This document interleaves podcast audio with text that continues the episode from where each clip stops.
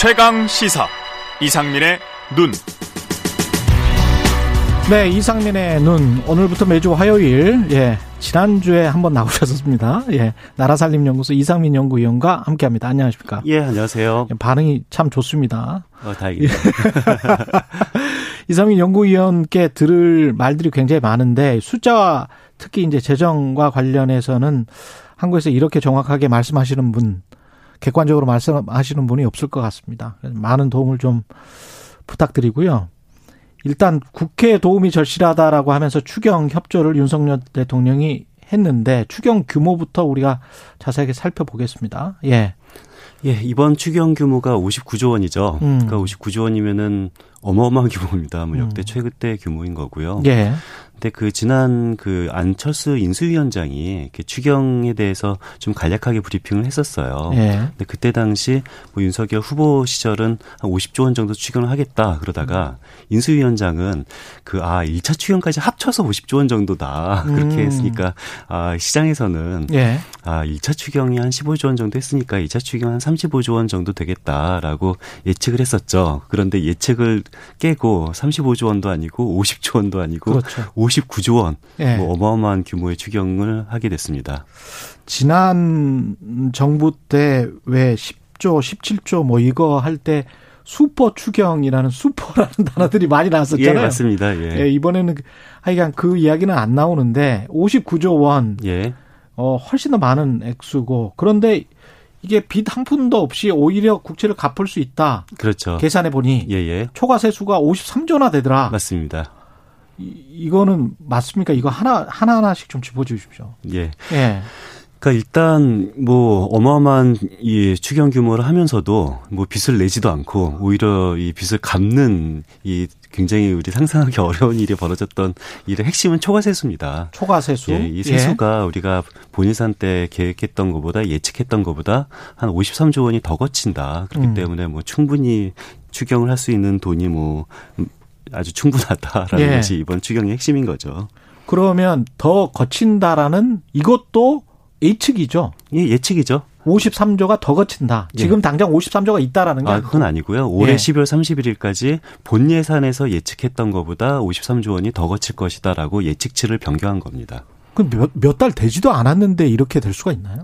그러니까 그게 굉장히 놀라운 일이고요. 예. 뭐, 이 처음 그 몇 달 되지 않았다라는 것은 1차 추경도 했었잖아요. 올해는. 그렇죠. 그래서 한 2월 달에, 올해 2월 달에 그 1차 추경을 할 때 당시 여당의 민주당은 좀 음. 추경을 굉장히 많이 하고 싶었어요. 당연히 그랬죠. 그렇겠죠. 선거 예. 앞두고 뭐 소상공인들한테 지원을 많이 하고 싶었는데 네. 그때 당시 기재부는 아 우리가 돈이 없다. 그래서 여당은 굉장히 많이 그 당시 여당인 민주당을 많이 예. 하려고 했었으나 그래서 한 10조 원 정도 한 11조 원 정도 이 국채를 발행을 할 수밖에 없는데 그래봤자 추경 규모는 뭐 한 15조 원을 넘지 못한다라고 아. 해서 지난 요 한 세 달 전 1차 추경은 한 15조 원 정도 했었죠. 근데 이게 지금 우원식 의원 같은 경우는 이게 재정 쿠데타다. 정권이 바뀌자마자 진상품 바치듯이 꺼내놓았다. 윤석열 정부에. 이렇게 이야기를 했고. 그렇죠. 권성동 의원 같은 경우는 어제 인터뷰를 해보니까 그냥 운이 좋았던 것이다. 시기가 우리가 잘 맞아서. 예. 예. 저는 두 분 말이 다 뭐 감정적으로는 이해가 가요. 예. 민주당 입장에서 얼마나 억울하겠어요. 그렇죠. 자기가 50조 원을 쓸 수 있, 있, 지 못했는데 네. 3개월 뒤에 나 말고 다른 사람들이 50조 원을 쓴다. 이건 뭐 음. 민주당 입장에서는 굉장히 억울한 거고요. 예. 그런데 저는요, 솔직히 말해서 뭐 굉장히 큰 규모의 초과 세수가 들어올 거다라는 것은 예측이 가능했다고 봅니다.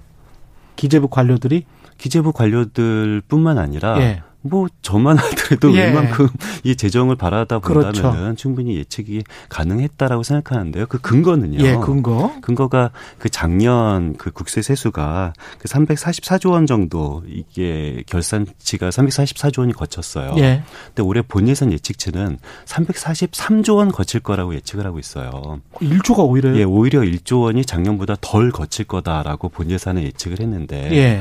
그런데 이게 말이 안 되죠. 왜냐면은 작년에 경상 성장률이 한 6.9% 6%였거든요. 그러니까, 그러니까 경상 성장률이 하면 경제 성장률에다가 물가 상승률까지 합친 거. 예. 그런데 올해 경상 성장률도 한 6% 정도는 될 거라고 예측을 해요. 우리가 부가가치세가 있기 때문에 그렇죠. 부가치세뿐만 아니라 예. 모든 세금은 이게 그 경제가 성장해도 오르지만 물가가 올라도 세금은 더 많이 거쳐요. 자산 가격이 올라도 세금이 더 오르죠. 예, 그럼요. 예. 그런데 이미 작년에 경상 성장률이 올랐으면은 작년 소득에 대비해서 세금은 올해 내는 세금도 많이 있거든요. 예. 그렇기 때문에 작년보다 올해 가 세금이 덜 거친다라는 것은 있을 수 없는 일인 거고요. 그렇기 때문에 본 예산이 너무 과소축이 됐다라는 것은 최소한 뭐 정확히 공식적으로는 결산 이후에는 알 수가 있었고 음. 결산이 나기 전에도 12월 31일 그러니까 작년 12월 31일 세입 세출 마감이 된 직후라면은 음. 어느 정도는 짐작이 가능하지 않았을까라는 생각이 듭니다. 아, 그러면 이게 정말 뭔가 의도성이 있는 건가요? 그러면 아니면 뭐 보수적으로 늘 계산을 하는 기재부의 특징 때문에 그렇습니다. 뭐 저는 의도성이 있다라고 생각하지는 않고요. 예. 근데 다만 굉장히 무능한 것은 확실히 증명이 된 거죠. 무능한 것은 확실히 작년에도 초과 세수가 예. 60조 원 넘게 발생했고 음. 올해도 초과 세수가 50조 원이 넘게 발생했다라는 것은 예. 뭐 기재부의 무능성이 증명된 것은 이것은 확실하다고 봅니다. 그러면 이번에 계산한 거는 53조가 더 들어온다. 그렇죠. 이 예측치는 맞을까요? 그거는 불행히도 저는 모릅니다. 근데 문제는 저만 모르면은 뭐 상관이 없는데 예. 대한민국 아무도 알 수가 없어요. 왜 알 수가 없냐면은 예. 기재부가 세입을 예측할 수 있는 자료를 공개하지 않기 때문이죠.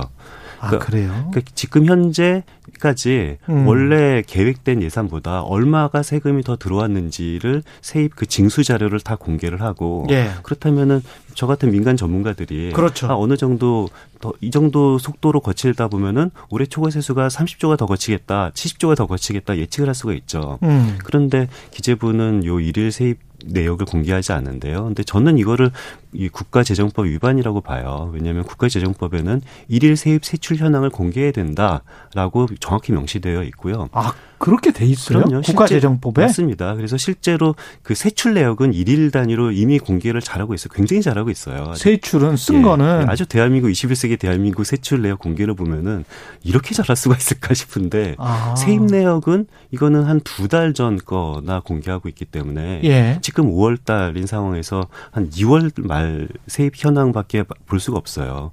이 상태에서는 예측하기 굉장히 어렵죠. 그러면 세입 세출 현황을 기재부에서 통합해서 이렇게 공개를 원래 하도록 돼 있습니까? 아니면 각 기관이 자기가 쓴 것을 이렇게 공개를 하는? 어, 그 우리나라 그 디브레인 시스템이라는 게 있어요. 예. 그 재정 모든 공무원들이 내가 오늘 돈을 입금을 받았으면은 거기다 입력을 하고 오늘 돈을 썼으면 거기다 입력을 하면은 자동으로 다 디브레인 안에서 집계가 됩니다. 와. 그 디브레인 굉장히 잘 된 시스템입니다. 근데 그거를 공개를 하면 되는데 어. 그거를 공개를 하지 않는 것이 뭐 저를 비롯한 모든 민간 전문가들이 예측을 할 수 없는 가장 근본 원인이고요. 아, 생각을 해보니까 그게 우리가 낸 세금을 그렇죠. 우리가 세입과 세출 내역을 좀 보고 이게 제대로 거치고 제대로 쓰이고 있는지를 특히 민간 경제 전문가들은 내가 한번 돌려볼게. 그렇죠.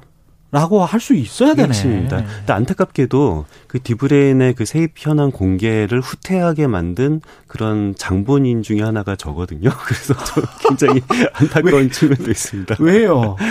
그 작년 초과 세수가 굉장히 많았잖아요. 예. 그래서 저 제가 속한 나사림 연구소에서 예. 제가 그 작년 그 초과 세수 금액을 기재부보다 조금 더 빨리 정확히 예측을 했었어요. 왜냐면은 그러니까. 작년에는 요 한 달 남짓 정도 되면은 그 세입 현황이 공개가 됐었거든요. 예. 그래서 그 자료를 통해서 기재부보다 조금 빨리 초과 세수를 정확하게 예측하니까 예. 그날부터 바로 한 달 반 정도 전에 공개했던 것마저도 삭제를 했습니다. 야.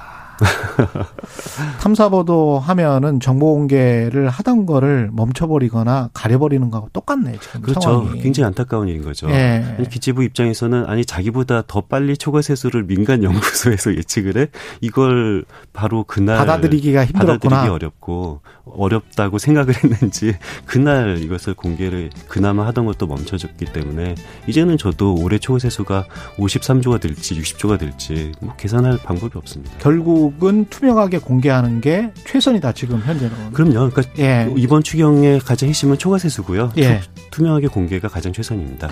여기까지 듣겠습니다. 나라살림연구소 이상민 수석연구위원이었습니다. 고맙습니다. 예, 감사합니다.